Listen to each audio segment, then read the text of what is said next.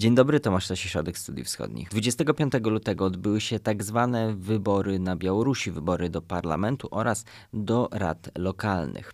Wyniki pewnie zaskoczeniem nie są, jednak jest kilka ciekawych wątków, o których chcemy Państwu opowiedzieć. Zwłaszcza, że było to pierwsze głosowanie od czasu 2020 roku, gdy setki tysięcy Białorusinów protestowało przeciwko fałszerstwom w wyborach prezydenckich. A będę o tym wszystkim rozmawiał z Kamilem Kusińskim, ekspertem OSW. Dzień dobry Państwu. To jest podcast Ośrodka Studiów Wschodnich. W tekście, który napisałeś o tych wyborach, y, pisząc o wyborach, używasz cudzysłowia. E, ja powiedziałem we wstępie tak zwane wybory.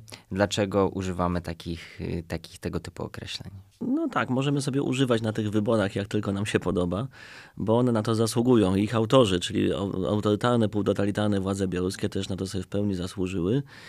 No mówiąc tak lekko dowcipnie, nie uwzględniłem w, w tygodniowych zakupach tym razem popcornu, nie podbiegałem w niedzielę co chwila do komputera, żeby sprawdzić wyniki, na przykład z frekwencji, które mogłyby zaskoczyć. Wiadomo, że władze starały się, aby ta frekwencja była wysoka. I było. Żeby zademonstrować coś... Deklarowane. Aktywną, tak, mo mobilizację, ale właściwą mo mobilizację w pełni skanalizowaną, kontrolowaną obywateli. Ta frekwencja była wysoka. 73, e, lekko ponad 73%, e, przy czym większość, to jest specyfika białoruska, nie każdy na co dzień sobie zdaje z tego sprawę, ale w specyfice białoruskiej większość wyborców, to szczególnie było widać podczas tych tak zwanych wyborów, głosuje przedterminowo, czyli od wtorku do soboty. Wyobraźmy sobie, że w Polsce ganiają nas do wyborów od wtorku i przy czym słyszymy w zakładach pracy czy w szkołach, że musimy iść, bo inaczej się stanie to czy tamto. Na przykład wyrzucą nas z akademika albo nie, nie będzie premii. Na Białorusi to jest codzienność co kilka lat.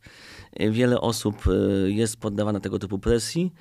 Kiedyś miało to o tyle sens, że te urny, e, które sobie stały od wtorku w różnych lokalach wyborczych, one nie podlegały jakiejś ścisłej kontroli i te dni były takie najprostsze, najbardziej dogodne do różnego rodzaju fałszerstw, do manipulowania, mówiąc delikatnie, przy głosach, przy tych, które były wrzucone. Obecnie zastanawiam się nad sensem tego, ponieważ y, w tych wyborach, i to jest nowość, smutna, y, skłaniająca nas jeszcze bardziej do wzmocnienia y, określenia tak zwane, nie było w kampanii kandydatów niezależnych opozycyjnych, oni wcześniej też nie byli do, dopuszczani, teraz również nie byliby dopuszczeni do samych wyborów, ale tu teraz nie było ich również w kampanii. Nie mogli jakkolwiek przekonywać obywateli do siebie. Czyli żadnej I opozycji de facto Żadnej, żadnej. Nawet środowisk lekko krytycznych, również jakichś neutralnych, niezależnych A też, były nie? w ogóle e, jakieś próby e, rejestracji, tak jak były w przypadku wyborów prezydenckich? Nie było, ja zaraz wytłumaczę, jakie są, jaki jest kontekst prawny do tego też i polityczny oczywiście. E, ale nie było też, i to jakby znosi moim zdaniem potrzebę, władze chyba z rozpędu działały tego, aby było to głosowanie przedterminowe, bo nie było niezależnych obserwatorów. Po raz pierwszy też wycięto krajowych, niezależnych obserwatorów. Nie zaprosiły też władze białoruskie po raz pierwszy, o ile dobrze pamiętam, w historii niepodległej Białorusi misji OBWE ponieważ władze MSZ dokładnie musi zaprosić taką misję, skierować oficjalne zaproszenie do OBWE. Białoruś jest członkiem OBWE. Bez tego zaproszenia ta misja nawet się nie mogła w jakikolwiek sposób ukonstytuować. Więc to była ta nowa pseudojakość, antyjakość tych wyborów. A co do uczestnictwa w kampanii nie, niezależnych, krytycznych, Mm, jakkolwiek sceptycznych, czy wręcz wprost opozycyjnych kandydatów, tutaj, tutaj te możliwości zostały prawnie wycięte w zasadzie do zera, dlatego że w zeszłym roku, ja o tym też wspominam w tekście, tam mamy nawet link, możemy znaleźć do szerszego tekstu ze stycznia tego roku, gdzie to bardziej szczegółowo opisuje, wycięto wszystkie partie opozycyjne, e, mówiąc tak trochę kolokwialnie, a prawnie zdelegalizowano je. One nie uzyskały ponownej rejestracji, w związku z tym z 15 partii działających jeszcze na początku zeszłego roku, czyli ponad rok temu, no powiedzmy rok temu, bo to się późną wiosną zaczęło. W ciągu właśnie ubiegłorocznej wiosny, lata i wczesnej jesieni zdelegalizowano w kolejnych decyzjach Sądu Najwyższego, który odrzucał wnioski o rejestrację, partie opozycyjne. W związku z tym mamy obecnie hermetyczny układ, istnieją cztery e, partie absolutnie lojalne wobec władz. E, w dużej mierze część z nich jest również i prorosyjska. Obecnie są takie czasy na Białorusi, taka jest mądrość etapu, że można być jednocześnie i lojalnym wobec reżimu i prorosyjskim. To też wynika ze ścisłej współpracy Łukaszenki z Kremlem. O tym jeszcze wątku pomówimy, bo to jest właśnie dosyć istotne i potencjalnie jest to jakieś może delikatne zaskoczenie, ale chciałem jeszcze zapytać, bo we wstępie mówiłem o tym, że to były wybory do białoruskiego parlamentu i do rad lokalnych. Jak rozumiem, to jest pewnego rodzaju samorząd, tak, Białorusi. No tak, ten, ten bezpiecznik pewnego rodzaju osłabi nieco mój złośliwy komentarz. Gdybyśmy użyli czystego pojęcia samorząd, już musiałbym śpieszyć z wyjaśnieniem, że to nie ma nic wspólnego z żadnym samorządem. Y, te władze lokalne one są ściśle podporządkowane władzy centralnej. Y, tam są ludzie oddelegowani, a nie wybrani przez obywateli jakby zgodnie z ich, z ich, z ich wolą. Obywatelom zostali za, za, zaproponowani tacy, a nie inni ludzie. Najczęściej przedstawiciele niskiego i średniego szczebla, jeśli chodzi o te lokalne struktury szczebla nomenklatury. Czasem jacyś emerytowani wojskowi, nauczyciele, ludzie, którzy są po prostu zależni od władz, bądź po prostu ideowo od tych, do, w stosunku do tych władz lojalni. E, kandydatury również na poziomie parlamentu, ale też rad lokalnych odpowiednio prześwietlone przez KGB i w razie czego inne służby, które sobie tam licznie i, i dość swobodnie działają z, z, z dużymi kompetencjami. Więc ludzie sprawdzeni. E, którzy jakby no, nie są zbytnio oddani, tak jak często u nas się widzi nasi samorządowcy zaangażowani w sprawy miejscowe, bo są stamtąd i ludzie jakby ich chcieli, tylko po prostu tutaj e, nie było specjalnie innego wyjścia, tym bardziej, że jak przeliczymy liczbę kandydatów do rad lokalnych na liczbę miejsc, to to nawet nie było takiej ścisłej konkurencji. To jest półtora kandydata, jeżeli to mogę tak się wyrazić, na miejsce. Ja nie lubię takiego dzielenia ludzi na pół, ale tak wynika ze statystyki. Półtora kandydata mamy na jedno miejsce, co pokazuje, że no naprawdę to były wybory bez alternatywy. Mhm. W tym nowym parlamencie bardzo dużo mandatów, bo 51 na 110 miejsc, będzie miała prorosyjska partia Białaruś. To jest zaskoczenie, że no, ma tak dużo mandatów ta, to ugrupowanie. I, co, I może zacznijmy też, co to za ugrupowanie? Tak, y, to jest ugrupowanie bardzo ciekawe, bo ono miało być pierwotnie partią władzy. E, Łukaszenka partii władzy na Białorusi nigdy nie chciał i od wielu lat, od 2007 roku, kiedy powstało Stowarzyszenie Białaruś, Biała Jaruś, e, ich próbowało się przepoczwarzyć. E, kilkadziesiąt prób mogłem, mógłbym naliczyć, a pracuję właśnie w ośrodku od 2007 roku, czyli jesteśmy rówieśnikami z Białą Rusią, jeśli chodzi o status Stowarzyszenia Społecznego i obserwowałem wszystkie te próby kiedy to nomenklatura, która tam właśnie należy do, do tej partii, chciała stać się partią władzy. Łukaszenka, tak jak jedna Rosja w Rosji. Tak, tak. Łukaszenka mówił nie ten czy inny sposób, bardziej dosadnie lub nie, a stosując obstrukcję, opóźniając to, blokując, zniechęcając ich, bądź po prostu waląc pięścią w stół, powiedział jeszcze nie teraz. I tak to wszystko się ciągnęło aż do 2023 roku, gdy wreszcie dał zielone światło i wiosną ubiegłego roku zarejestrowano partię polityczną już e, Biała Ruś, na bazie tego stowarzyszenia. Część członków stowarzyszenia weszła w skład partii politycznej, to jest około 40 tysięcy osób, jest to duża partia jak na warunki białoruskie, można powiedzieć masowa, ale Łukaszenka też dawał do zrozumienia, że dobrze, jesteście partią, ale partii władzy dalej nie chce. Więc jest to coś w rodzaju hybrydy partii władzy, co, coś pomiędzy. Jest to największa partia z tych czterech lojalnych, jakie się ostały po tych czystkach, o których mówiłem. Pozostałe to są takie przystawki, można może powiedzieć, trochę jak do PZPR-u u nas za, za komuny, za e, PRL-u były takie e, na przykład Stronnictwo Demokratyczne albo yy, Zjednoczone Stronnictwo Ludowe, jako takie przystawki właśnie do, do PZPR-u, jako tej, tej głównej partii. E, choć rzeczywiście... Z tą różnicą, że nie ma PZPR-u tutaj jakby odpowiednika. No tak, w takiej skali nie. W takiej skali nie. Są aspiracje tego, żeby stać się PZPR-em, czy bardziej współcześnie patrząc jedną Rosją. Notabene, i to zwraca bardzo moją uwagę i budzi pewien, no nie wiem, analityczny przynajmniej niepokój, Białoruś ściśle współpracuje z jedną Rosją i podpisała co najmniej dwa porozumienia o współpracy. Tutaj ta współpraca jest rzeczywiście aktywna i myślę, że ona się będzie rozwijać. Również przewodniczący tej partii, Alek Ramanow, jak i wielu działaczy wyraża się bardzo przychylnie Rosji ideowo, zaangażowaniem, prezentują prorosyjski punkt widzenia. W związku z tym widzę pewne tendencje, aby ta partia stała się, oczywiście pod warunkiem zaistnienia innych okoliczności, czymś w rodzaju prorosyjskiej frakcji w białoruskim parlamencie, która nie stanowi większości, bo e, Izba Przedstawicieli, do której e, odbyły się wybory, ta Izba niższa parlamentu liczy 110 miejsc, więc 51 nie stanowi e, większości. To jest mniej niż połowa, ale jednak jest to, jak na warunki białoruskie, powiedziałbym, rekordowa, e, jeśli chodzi o liczebność deputowanych frakcja.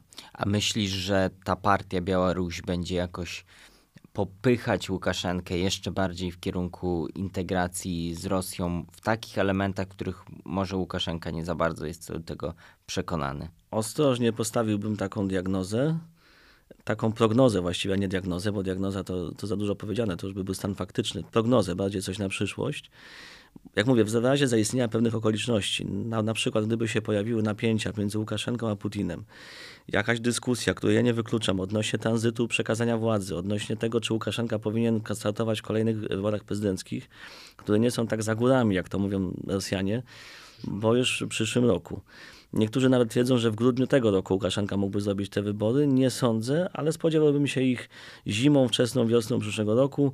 One muszą się odbyć do lipca przyszłego roku. Łukaszenka w związku z traumą z sierpnia 20 roku podejrzewam, że nigdy się nie zgodzi już na wybory latem. To siedzi w nim głęboko i to było widać też na tych wyborach. W związku z tym przewiduje jakiś, jakąś zimniejszą porę, mniej sposobną do stawiania namiotów czy budowania barykad, których on się wciąż obawia wdeptał ludzi w asfalt, zabetonował opozycję bądź wyrzucił ją z kraju. Sytuacja jest naprawdę pod kontrolą, ludzie się boją, ale Łukaszenka wciąż ma te traumy w głowie, więc to też trzeba jego wszystkie działania również na, na tych wyborach, które widzieliśmy i przed wyborami postrzegać przez ten pryzmat. I gdyby taka dyskusja między nim a Putinem się pojawiła, taka już naprawdę widoczna dla nas, ja na razie tylko ją podejrzewam, ale jeszcze jej za bardzo nie widzę, to taka frakcja rosyjska mogłaby się okazać dla Łukaszenki trochę niebezpieczna. Ona mogłaby podnosić różnego rodzaju postulaty, które trudno byłoby tak wprost tłamsić, bo jest to frakcja prorosyjska, nie prounijna, która nie ma szansy w ogóle się pojawić, ale prorosyjska. To jest zupełnie inna sytuacja. A czy myślisz, że w jakiejś perspektywie już dalszej ta partia, jej liderzy mogą stanowić jakąś alternatywę dla Łukaszenki, chociażby z perspektywy Kremla, na jakąś podmianę? W przyszłości. Nie widzę tam na razie takich osobowości, które mogłyby zastąpić Łukaszenkę, chociaż gdyby Putin chciał kogoś lojalnego, to kto by wykonywałby wszystkie polecenia zupełnie bez żadnego sprzeciwu i bez dyskusji. Łukaszenka jeszcze coś tam próbuje negocjować i dyskutować. To może właśnie jakiś bezbarwny aparatczyk, jakiś, jakiś bezbarwny lider, chociażby i Alek Ramanow, człowiek bezbarwny właśnie, ale sprawny urzędnik i działacz partyjny, był rektor jednej z uczelni wyższych, może byłby dobry, ale to jest czystej wody spekulacja. Na razie chciałbym tylko zwrócić uwagę na to i o tym też piszę w analizie, bardzo ważny element, komponent, że do parlamentu dostał się obecny, jeszcze obecny szef prezydenckiej administracji, generał Igor Siergijenka, e, wiceszef KGB, niegdyś to jest generał KGB, nie byle jaki generał, który gdzieś tam ganiał po poligonie, ale generał służb specjalnych, sprawny administrator, sprawny, e, sprawny urzędnik wyższego szczebla, lojalny wobec Łukaszenki, który prawdopodobnie został oddelegowany tam do parlamentu nie po to, żeby go upokorzyć, bo nie widziałem nigdy krytyki i powodów jakichś, żeby Łukaszenka chciał to zrobić, tylko żeby został przewodniczącym tego parlamentu, bo to miejsce rzeczywiście się zwalnia. Jego prawdopodobny poprzednik y, Andrzejczenko już jest człowiekiem wiekowym i odchodzi na emeryturę, nawet nie kandydował, więc nawet już nie ma go w parlamencie według tych wyników. Więc y, myślę, że Siergiejenko będzie miał taką misję, aby kontrolować ten parlament. I jest jeszcze jeden ważny element. Parlament w całości, 100, 110 deputowanych wejdą w skład ogólnobiałoruskiego Zgromadzenia Ludowego. Tutaj trochę już mieszam w głowach e, słuchaczom, ale białoruska rzeczywistość naprawdę jest, chwilami jest skomplikowana. Ogólnobiałoruskie Zgromadzenie Ludowe to coś większego niż parlament. Tam będzie 1200 delegatów. Nowe ciało wprowadzone e, poprawkami do konstytucji z 22 roku gdzie e, właściwie nikogo tam się nie wybiera w głosowaniu powszechnym, bezpośrednim i tym, tym w ogóle cztero czy pięcioprzymiotnikowym, tylko w formie oddelegowania. Takie sowieckie trochę sowieckie albo chińskie, patrząc na współczesne, e, współczesne mm, e, rozwiązania. Łukaszenka wydaje mi się też się inspirował nie tylko e, epoką radziecką, która jest jego źródłem natchnień i inspiracji i, i, i, i przypuszczam, że wszelakich wspomnień, czym się czasem dzieli, czy słuchacze tego chcą, czy nie, czy jego obywatele tego chcą, czy nie, Łukaszenka się dzieli z nimi tymi właśnie swoimi przemyśleniami, jak to było pięknie ze Związku Radzieckiego no szczególnie abstrakcyjne, kiedy mówi o tym do młodzieży, no, ale to już inna sprawa. W każdym razie e, tam będą delegaci i ważną częścią tych delegatów, no co prawda jedną dziesiątą, ale jednak najbardziej doświadczoną w tym, żeby artykułować pewne rzeczy, będą ci deputowani. I tam aktywność tych, tych deputowanych, część z nich to są doświadczeni propagandziści, na przykład Wadim Gigin czy Aleksander Szpakowski, którzy nie ukrywają swoich prorosyjskich poglądów, umieją występować, mają praktykę telewizyjną, e, wieloletnią, czy akademicką, e, czy taką społeczną i tutaj mogą być widoczni, więc obecność takich ludzi jak Sergijenka, którzy będą właśnie pilnować, aby tam nikt z niczym nie wyskoczył, mówiąc kolokwialnie, myślę, że będzie ważna a i sam Łukaszenka będzie stał na, na, na, na czele, stanie, wszystko na to wskazuje, niezgodnie z konstytucją, stanie na czele tego właśnie zgromadzenia. To czemu w sumie Łukaszenka zgodził się na taki wynik partii Białoruś, bo rozumiem, że musiał się zgodzić. Yy, tak, no właśnie brak popcornu w mojej szafie w, domu też wynika z tego, że ja wiedziałem, że to Łukaszenka zatwierdza te, te wyniki i tu nie ma żadnej sensacji. Yy, co prawda zawsze można było się pozakładać, ilu deputowanych z Białorusi wejdzie, a ilu, ilu nie wejdzie. No to rzeczywiście była pewna niewiadoma. Zamiast, nie wiem, prognozowanych 47 weszło 51. To cała ta intryga w tym siedzi. E, zgodził się, no bo cóż, nie może blokować wprost e, ludzi z prorosyjskimi poglądami. Taka jest teraz mądrość etapu tego czasu. Wielu urzędników wysokiego szczebla, również przedstawicieli sektora siłowego, na przykład wiceszef MSW, taki bardzo wyraźny rusofil, generał Karpienkow, czy generał Wolfowicz, sekretarz Rady Bezpieczeństwa, oni wybrali taką postawę również ze względu na swoje poglądy osobiste, też przypuszczam, życiowe wybory, taką, że oczywiście są lojalni wobec Łukaszenki, to jest jasne ja nie daję się na razie spekulacje, że oni mieliby grać przeciwko Łukaszence, to jest zbyt daleko idące, ale jednocześnie deklarują wierność wobec yy, tej współpracy z Rosją, przemycając też czasem bardziej wprost ideę, że są wielkimi zwolennikami Rosji i rosyjskiego świata. Na przykład generał Karpienkow chwali się swoją przyjaźnią wręcz, czy zawodową przynajmniej przyjaźnią, współpracą z instruktorami z grupy Wagner, którzy wciąż przebywają na Białorusi i szkolą jego ludzi. To są ludzie, którzy wieszają flagi rosyjskie w swoich gabinetach albo flagi właśnie wagnerowskie, takie insygnia, symbolikę. To są ludzie, którzy po prostu tego nie kryją, będąc jednocześnie lojalnymi wobec Łukaszenki.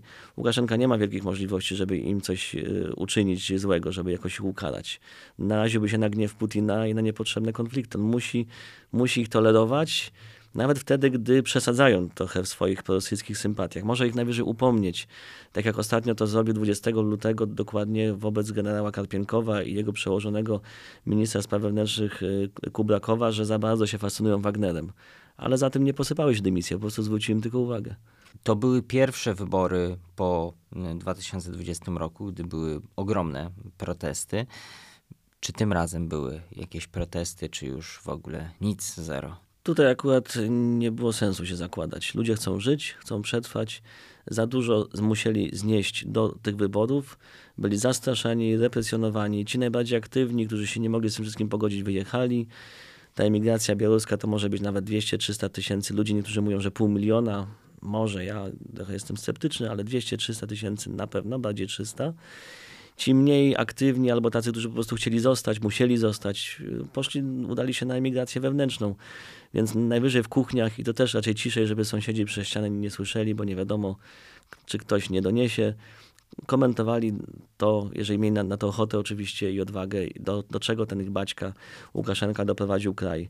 Tak e, pasywnych, hermetycznych, w ogóle bezbarwnych wyborów jeszcze na, na Białorusi nie widziałem, a zajmuję się nią 17 lat zawodowo tu w ośrodku, więc no to też świadczy o tym, jak bardzo zabetonowana jest y, sytuacja polityczna i społeczna na, na Białorusi, jak smutny jest to krajobraz. Mhm. Spójrzmy trochę w przyszłość. W kwietniu, prawdopodobnie to są jeszcze wstępne informacje, nastąpi inauguracja tego organu, o którym mówiłeś, czyli Ogólnobiałoruskiego Zgromadzenia e, Ludowego, tego nowego gremium o, jak rozumiem, większych kompe tak. kompetencjach o parlament. Czego możemy się spodziewać po, po tym kwietniowym wydarzeniu, po tej inauguracji obrad i w ogóle dlaczego takie gremium powstało i jakie, jakie ma mieć zadania? To jest bardzo dobre pytanie, dlaczego ono powstało. Tutaj różne spekulacje snuliśmy w ośrodku, też jest trochę tekstów na stronie o tym i link do jednego z nich jest w analizie E, wydaje się, że to też jest jakiś element kompromisu z nomenklaturą, z aparatem władzy,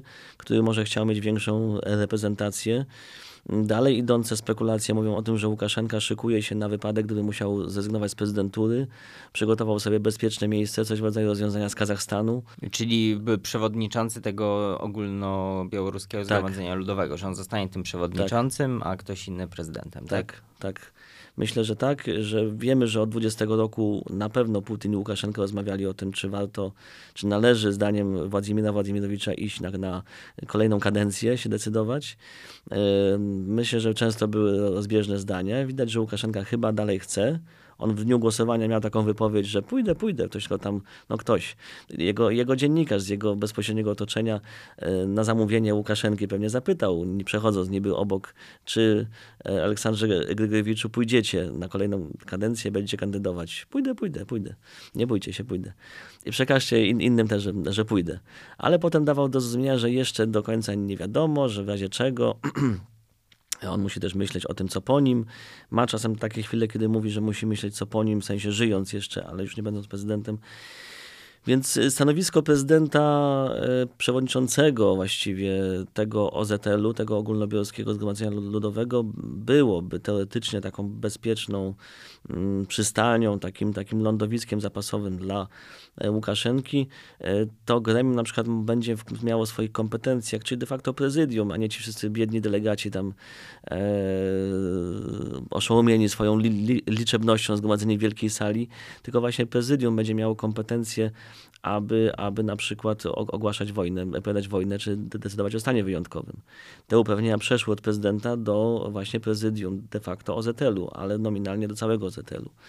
Więc są to ciekawe zmiany i myślę, że w ciągu najbliższych miesięcy, tak do wyborów prezydenckich, a właściwie do ogłoszenia, kto w nich startuje, wyjaśni się cały ten, cała ta intryga, ten, te, te wszystkie puzzle, wszystkie elementy tego obrazka się ułożą, gdzie oczywiście jest cały szereg zmiennych, one były może bardziej dynamiczne, jak nam się wydawało w połowie ubiegłego roku, gdy ukraińska kontrofensywa się powiedzmy rozwijała. Teraz wiemy, że ona się nie rozwijała, to już teraz jesteśmy tacy mądrzy.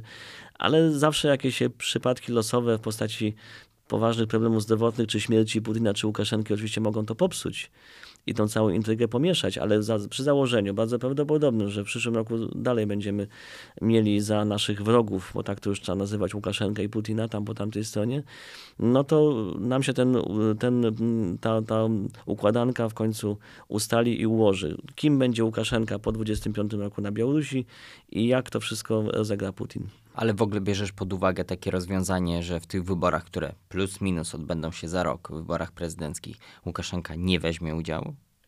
E, wszystko trzeba brać pod uwagę, ale daje jakieś 20-10%. Myślę, że większy, bardziej prawdopodobnym wariantem na, na razie jest to, że, że Łukaszenka w tych wyborach wystartuje i będzie sprawował podwójną tak naprawdę funkcję, kontrolując wszystko, czyli i jako e, przewodniczący OZL-u, i jako, i jako prezydent, no co będzie tworzyło taką absurdalną sytuację, ale do tego powinniśmy być przyzwyczajeni, kiedy myślimy i, i, zajmujemy się głębiej Białorusią. A jak nie Łukaszenka, to czy jest jakikolwiek y, zalążek kandydata? Pojawiały się chociażby wiadomości o synie Łukaszenki, jako, jakoby on miałby być szykowany na to stanowisko. Ten najmłodszy, najbardziej faworyzowany jest chyba jednak wciąż za młody. E, to jest, to jest jednak dwudziestoparlatek, który studiów jeszcze nie skończył. E, więc, więc to, to bym sobie podarował tego typu historyjki. Co do, co do starszego Wiktora, który też był często typowany, bo on ma jeszcze Dmitra, takiego e, średniego syna, ale on jest chyba najmniej prawdopodobny, e, znaczy prawdopodobnie jeśli chodzi o wiek, no bo już jest chyba nawet po 40 już, ale, ale zupełnie nie ma, nie ma charakteru przywódczego, żadnych tendencji, tej ostrości, okrucieństwa ojca, tego, tej wyrazistości charakteru. Wiktor trochę po nim przejął. Jest oczywiście znacznie mniej obyty w kwestiach publicznych, mówią, że bardziej prymitywny, że taki właśnie mniej, mniej wyrobiony politycznie i publicznie. To są wszystko spekulacje. Ja myślę, że to jeżeli taka zmiana by się dokonała, to z, tylko pod naciskiem Rosji. Łukaszenka sam z siebie się na to jeszcze nie zdecyduje. 70 lat skończy w tym roku. Myślę, że jeszcze się czuje na siłach, przynajmniej yy, psychicznie. To jest człowiek uzależniony od władzy. E, więc tylko pod naciskiem Rosji i wówczas to raczej nie ktoś z rodziny, żeby nie wzmacniać Łukaszenki, tylko raczej jakiś bezbarwny urzędnik, urzędniczka. E, na giełdzie nazwisk jest na przykład Natalia Kacianowa, prorosyjska osoba, oddana też Łukaszence, ale też, też bardzo e, prorosyjska, zgodnie z tą modą ostatnich lat, jak już mówię, już o tym mówiłem, czy na przykład chociażby przewodniczący partii Białorusi Alek Ramanow, to już moja własna spekulacja ale na razie nie daje temu wariantowi więcej niż 20%. To jest jeszcze, mamy za mało danych, za mało przesłanek, żeby sądzić, że panowie naprawdę mocno się poróżnili e, w tej sprawie, mówię Putin i Łukaszenka, i że naprawdę taki wariant jest gdzieś na, na serio ucierany. To jeszcze musimy chwilę poczekać. Mamy do, dopiero koniec lutego, więc przypuszczam, że jakiś rok do kampanii wyborczej.